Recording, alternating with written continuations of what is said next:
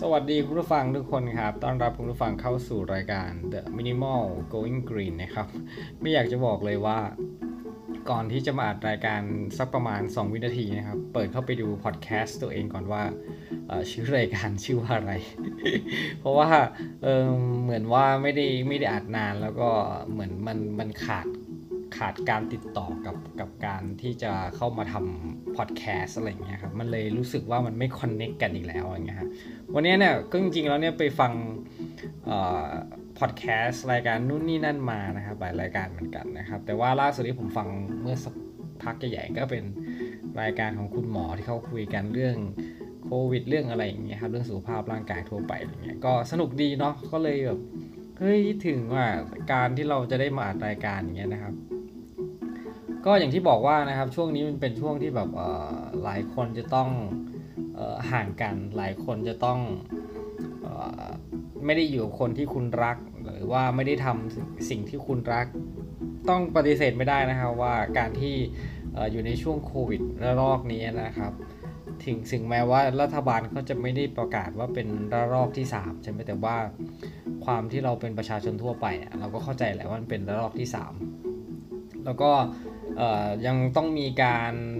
work from home ใช่ไหมครับ แต่ว่ามันไม่ใช่ทุกคนที่จะมีอภิสิทธิ์ที่จะสามารถทำงานอยู่ที่บ้าน แล้วก็ยังได้รับเงินเหมือนเดิมนะครับ หลายคนก็ยังต้องดิ้นรนนะครับ ขึ้นรถมงรถเมย์ถึงแม้ว่าผมจะไม่ได้อยู่ที่กรุงเทพนะผมก็จินตนาการสมัยที่ตัวเองอยู่กรุงเทพนะว่าจะต้องจะต้องไป แออัดเบียดเสียดนะครับ ไม่รถเมย์ก็ BTS MRT นะครับ Airport Rail Link นะครับ ถ้าจะแย่ไปกว่านั้นก็อาจจะลงเรือเรืออะไรนะ ตรงคลองแสนแสบอะ่ะเขาเรียกเรืออะไรผมจำผมจำไม่ได้ว่าเรียกว่าอะไร แต่ว่าลงไปตรงนั้นน่ะก็คือแบบ เฮ้ย เราจะคือถ้าถ้าเราเดินทางทุกวันเราคงไม่มีสิทธิ์ร่วงเพราเราจะมีความชำนาญ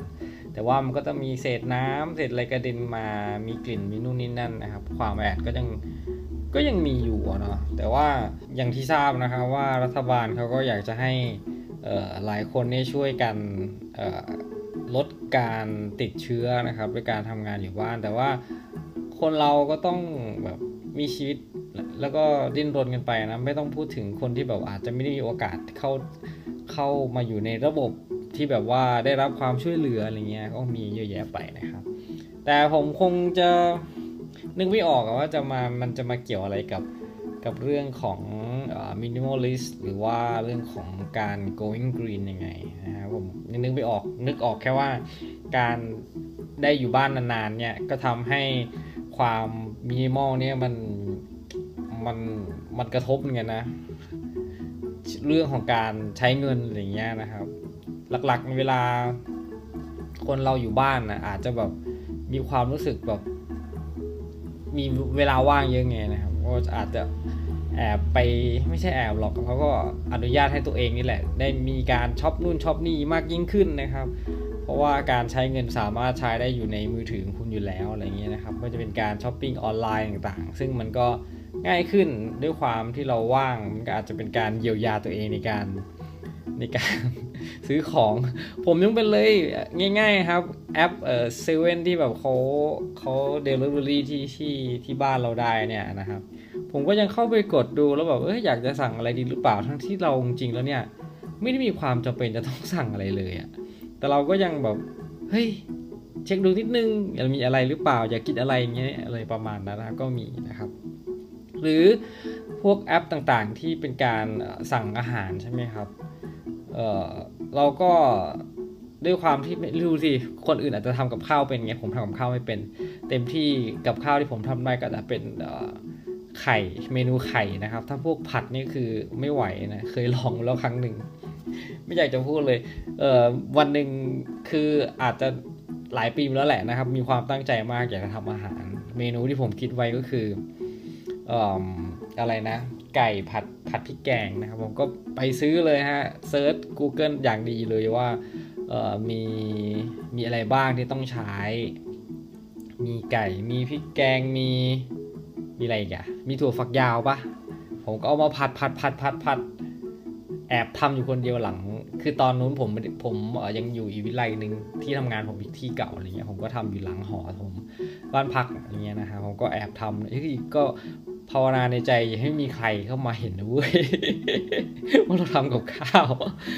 จนแล้วจนรอดนะครับ ก็ยังมีพี่คนหนึ่งเดินมาอย่างไงไม่รู้ร้อยวันเพลพี่เคยเดินมาห้องผมอะก็เดินเข้ามาดูมาเจอผมแล้วอะไรเงี้ย ก็เลยกลายเป็นว่าแกก็ได้มาชิมมาอะไรอย่างนี้ก็เลยสรุปแล้วว่าอาหารวันนั้นที่ผมตั้งใจทำมาก ไก่ผัดพริกแกงเนี่ยมันกินไม่ได้ครับ มันรสชาติมันเป็นแบบ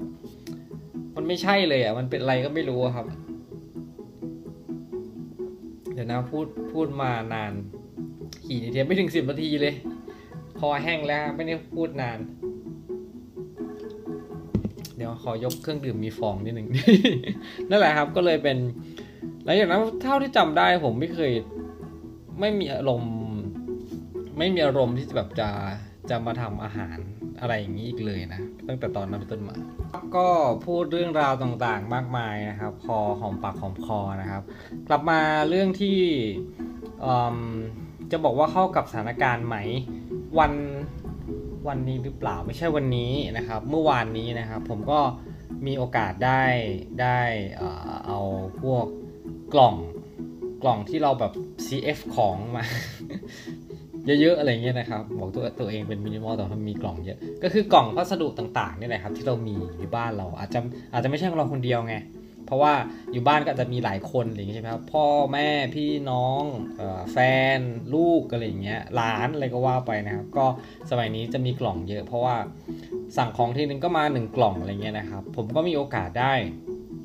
เออเอาไปบริจาคนะครับไม่ได้เอาไปขาย เพราะว่า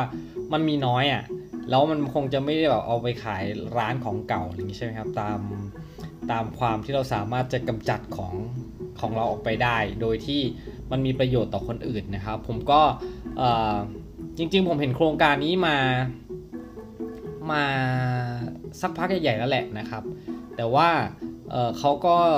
ช่วงนู้นที่ที่เห็นมาตั้งแต่ช่วงช่วงเมษาอะไรเงี้ยเขาก็จะ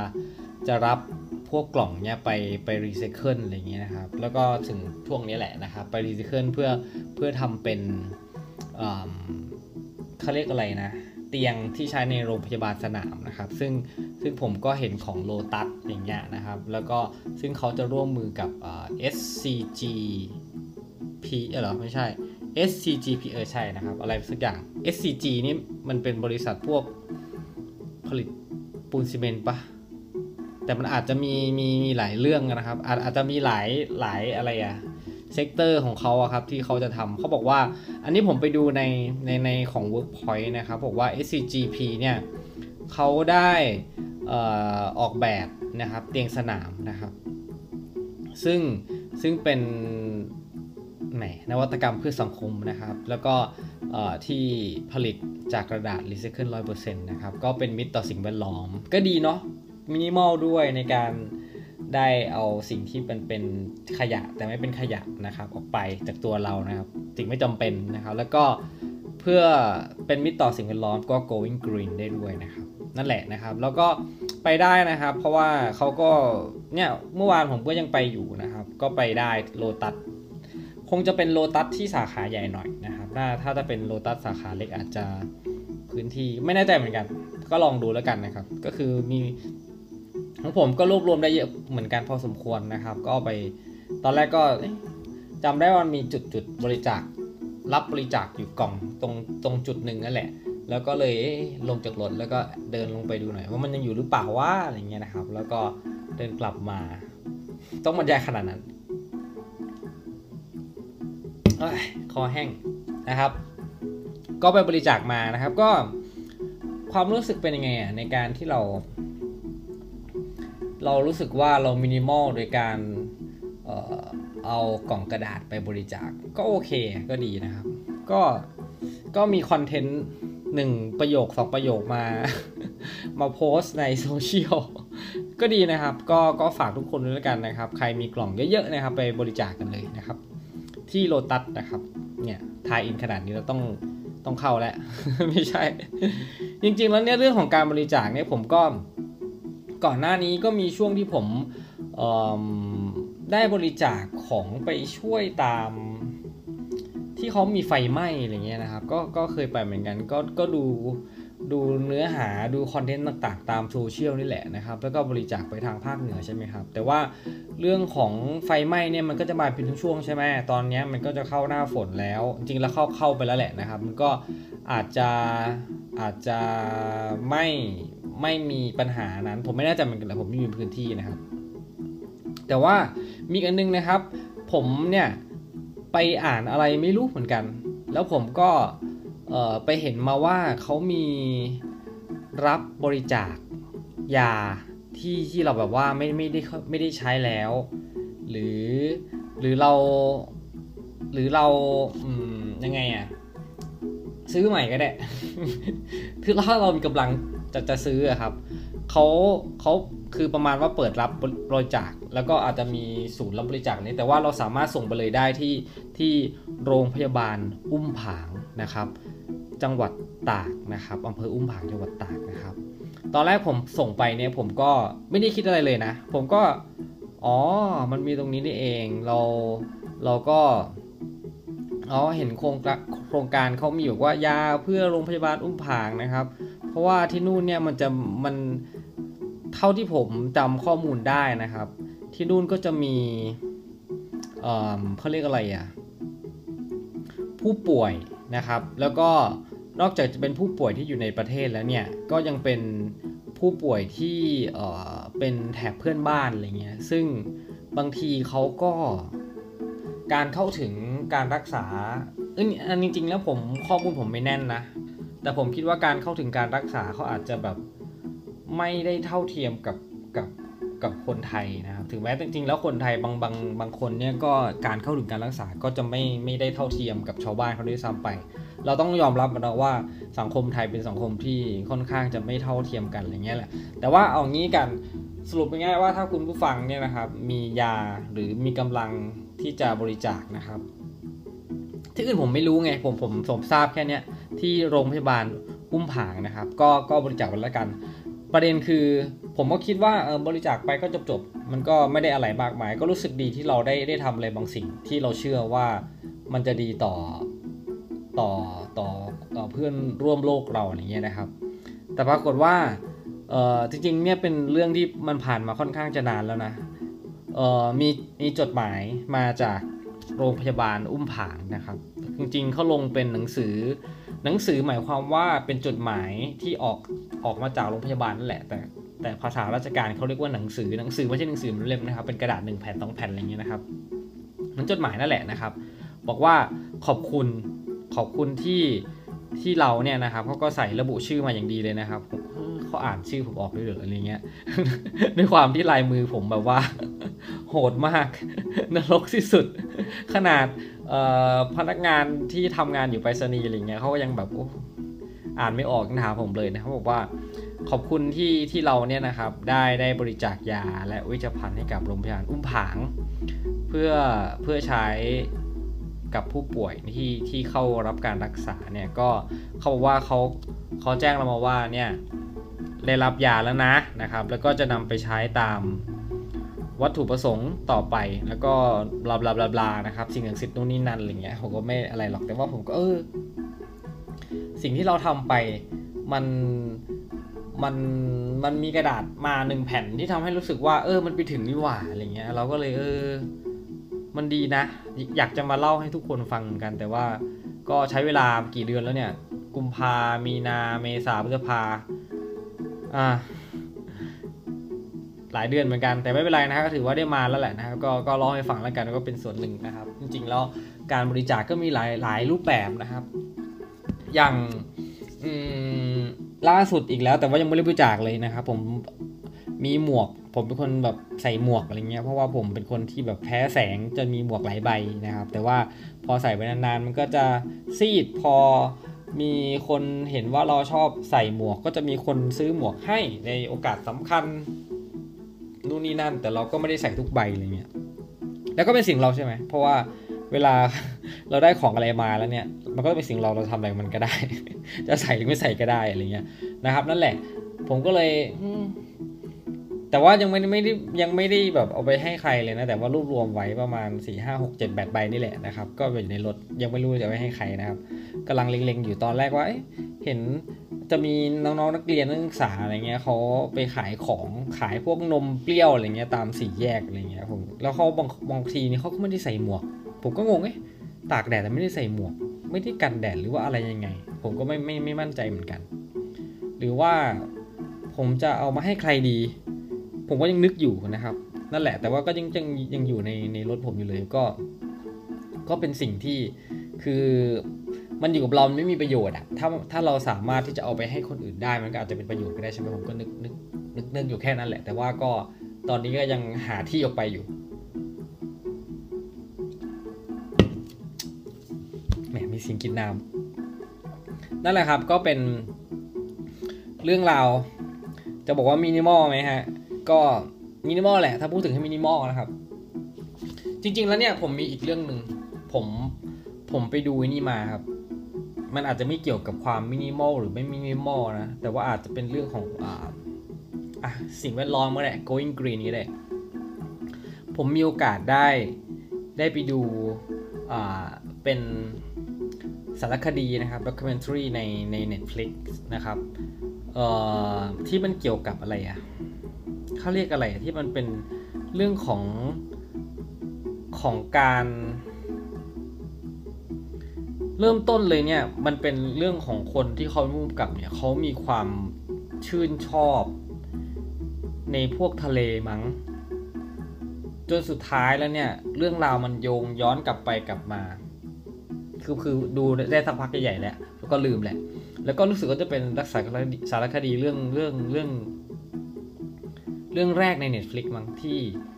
ที่ดูจนจบแล้วก็แบบเฮ้ย เออว่ะ มันโอเคว่ะ ถึงแม้จะมีสารคดีบางเรื่อง เช่นแบบ The Minimal อะไรเงี้ยนะครับ ที่ที่เขาทำกันมาแต่ผมก็ยังดูไม่จบเลยแค่ติ๊กไว้ว่าเออ my list นะครับ เดี๋ยวจะดูอะไรเงี้ย ผมก็ได้ได้ได้พบว่าเออ มันเป็นอะไรที่แบบว่า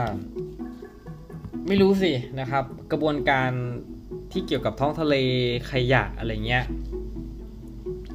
เขาจะพยายามบอกว่าพลาสติก พวกเอ่ออะไรนะที่มันเป็นเป็นพลาสติกเล็กๆเรียกอะไรจำไม่ได้แหละนะครับนั่นแหละจำจำจำคำศัพท์ไม่ได้ผมมึนมึนแล้วตอนเนี้ยนั่นแหละนะครับ ก็มีคือประมาณว่ามันจะส่งผลต่อต่อสัตว์น้ำในทะเลอะไรเงี้ยแต่จริงๆแล้วเนี่ยสิ่งที่ส่งผลกระทบยิ่งใหญ่ที่สุดกับสัตว์น้ำทะเลคือการประมงนะครับ ไม่ว่าจะเป็น อุปกรณ์ที่เขาใช้ในการประมงต่างๆนะครับ ที่ไม่ว่าจะเป็นอวนหรือว่าอะไรก็ตามที่เขาใช้ในการประมงอะแล้วมันไปเกี่ยวกับสัตว์น้ำเยอะแยะมากมาย เป็นสิ่งที่มีผลกระทบมาก ๆนะครับทำให้สิ่งมีชีวิตใต้ท้องทะเลเนี่ยนะครับ ได้สูญเสียสูญสิ้น โดยไม่มีความจำเป็นแล้วก็ลดลงมา โดยเท่าที่ดูในสารคดีนะครับเเรื่องนี้เขาชื่อว่าอะไรนะ Seaspiracy นะครับ ดูทาง Netflix นะครับ ก็พบว่าองค์กรที่บอกว่าตัวเองเนี่ยสนับสนุนให้มันมีการทำการประมงอย่างยั่งยืน ซึ่งคำว่ายั่งยืนนี่ไม่รู้ว่าอะไรนะจนผมเองภาษาไทยยั่งยืน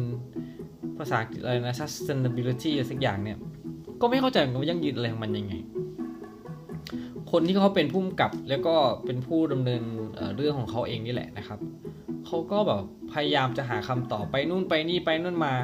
แต่ก็ไม่ได้คำตอบนะครับ แต่พบว่ามันมีเหมือนเป็นเครือข่ายที่เอออย่างเขายกตัวอย่างเรื่องของการทำประมงปลาปลาแซลมอนนะครับ ก็จะมีพวกเครื่องหมายที่เกี่ยวกับ การรับประกันการันตีว่าการประมงการจัดหาปลาพวกนี้จัดหามาด้วยความแบบเขาเรียกอะไรอะ ความไม่ทารุณเขาเรียกอะไรอะ ความแบบเออเหมือนการไม่มีการใช้แรงงานเถื่อนอะไรอย่างเงี้ยครับ มันก็จะมีการเม็ดเงินมาอัดต่างๆ เพื่อให้ได้ ไอ้ตราพวกเนี้ยแล้วจริงๆแล้วเนี่ยเราก็ไม่รู้ด้วยว่าความจริงแล้วเนี่ยการที่ได้การรับรองคำรับรองสัญลักษณ์รับรองพวกนี้มันถูกต้องจริง ๆ หรือเปล่า หรือเป็นแค่คำพูดว่า เออถูกต้องเออเข้าไปตรวจแล้วก็ถูกต้องนะเออผ่านปั๊มปึ้งปึ้งปึ้งออกมาเนี่ยจริงๆแล้วมันไม่ใช่ ก็กลายเป็นว่าเขาก็เออไปเสาะแสวงหาหาคำตอบนะครับ ไม่ว่าจะเป็นเรื่องของการแอบไปถ่ายเนาะ จะมีคนญี่ปุ่นที่ก็จะมีฤดูล่าปลาวานแต่ว่าอันนั้นก็โดนไล่ล่าเหมือนกันนะครับ มีตำรวจมีอะไรตามอะไรเงี้ย หรือมีประเทศไหนอีกประเทศนึงจำไม่ได้ แล้วก็แต่ว่าเข้าไปแล้วก็ได้ไปบันทึกภาพมาเห็นปลาปลาอะไรอะปลาลูมาปะมีฤดูกาลเลยเขาที่เขาล่าแบบโหฆ่ามันเพื่ออะไรก็ไม่รู้อะ แล้วแบบเลือดแดงฉานเต็ม น้ำอะทะเลอะครับโอ้โหแบบเป็นอะไรที่ภาพที่แบบมองแล้วแบบโอ้โหเป็นภาพที่แบบเออสลดใจทำไมต้องเป็นอย่างนี้ หรือแม้กระทั่งการที่เขามาที่เมืองไทย แล้วเขาก็มาพบมาสัมภาษณ์คนที่อยู่ในวงการประมงนะไม่ใช่แบบไม่ใช่เป็นพวกเขาเรียกอะไรเจ้าของเลยหรอกเป็นพวกลูกจ้างอะไรเงี้ยที่ เวลาลงเรือไปเนี่ย ก็มีสิทธิ์ว่าจะได้ปฏิบัติอย่างไม่เป็นไม่ได้ตาม human right ครับ ตามเขาเรียกอะไรมนุษย์มีไม่ตามหลักมนุษยธรรมหรืออะไรเงี้ย ออกแนวแนวว่าเป็นทาสเป็น slavery อะไรเงี้ยนะครับ labor เนาะหลายอย่างนะครับ คือถ้าแบบว่าทำงานให้ตามที่ตัวตามที่เขาต้องการไม่ได้ เขาเรียกอะไรอะใต้กงหรืออะไรทุกอย่างเรือ ก็จะแบบเหมือนป่วยก็ไม่ได้อะไรเงี้ยต้องมาทำงาน หรือสามารถเอ่อโยนทิ้งลงทะเลได้อะไรเงี้ยโหโหดอย่างนี้นะครับ จริงผมเคยอ่านเรื่องนี้นะเอ่อผมจำไม่ได้ว่าหนังสือมันเกี่ยวกับอะไร แต่ไม่ใช่จำไม่ได้ว่าใครใครเป็นคนเขียน แต่จำได้เนื้อหาประมาณว่าก็มีชีวิตเด็กหนุ่มคนนึงนะครับ ก็สักอย่าง ที่มาจำไม่ได้แต่ว่าไปลงเรืออย่างนี้แหละ แล้วก็เป็นอย่างนี้เดะเลย เหมือนเหตุการณ์เดียวกันเลยคือแบบ ได้รับการปฏิบัติทารุณกรรมอะไรเงี้ยเพื่อที่จะทำงานในเรืออะไรเงี้ยครับคือออกไปนานๆใช่ไหมเพื่อเขาจะหาเรือมาเอ้ยไม่ใช่หาปลาพอหาได้มาเขาก็จะอาจจะฟรีซไว้กับน้ำแข็งเลยก็แล้วแต่นะครับ แต่ว่าการปฏิบัติกับคนที่อยู่บนนั้นอะ มันอาจจะไม่ได้แบบตาม ไม่ได้ปฏิบัติเหมือนญาติพี่น้องคุณอะเอาง่ายๆดีกว่านะครับนั่นแหละก็เป็นสิ่งที่ ที่สะท้อนใจเหมือนกันว่าสังคมที่ในยุคปัจจุบันแล้วเนี่ยยังมีสังคมอย่างนั้นอยู่นะครับ ก็ก็ก็เชื่อได้แหละว่ามันมีอยู่นะครับว่าจริงๆแล้วประเทศไทยก็เป็นประเทศที่ห้ามพัฒนาเนาะคือแบบผมขำเนี่ยแต่ผมขำขำด้วยความที่แบบเฮ้ยทำไมต้องเป็นอย่างนี้ดีวะทำไมเหตุการณ์หลาย ๆ อย่างในในสังคมไทยเนี่ย ทำไมสังคมไทยมันเป็นอย่างนี้ทำไมเราเกิดอาการแบบอดไม่ได้ที่จะเปรียบเทียบกับกับกับที่อื่นที่คือจริงๆเนี่ยผมก็ไม่ใช่ว่าผมไปมาหลายประเทศหรอกนะผมก็เห็นไปมาไม่กี่ประเทศหรอก แต่ก็เห็นประเทศที่เขาแย่กว่าเรา เห็นประเทศที่เขาดีกว่าเรา แต่เราก็คงจะไม่มองว่า เอ๊ะทำไมไปเทียบกับประเทศที่มันแย่กว่าเราใช่ไหม เราก็อยากจะไปก้าวขึ้นไปสู่ประเทศที่มันดีกว่าเราอายุตัวอย่างง่ายๆ การเดินทางในแต่ละวันของเราเนี่ยนะครับ จังหวัดใหญ่ๆโอเค อาจจะไม่มีปัญหา อาจจะมีปัญหาในเรื่องเรื่องเรื่องเรื่องการเดินทางแพงนิดหนึ่งแล้วก็ไม่ได้รับการดูแลที่ดีขนาดนั้นอะไรเงี้ยไม่ว่าจะเป็นรถเมล์ถ้าถ้าพูดถึงกรุงเทพเนาะหรือว่าเอ่อการโดยสารด้วยพวก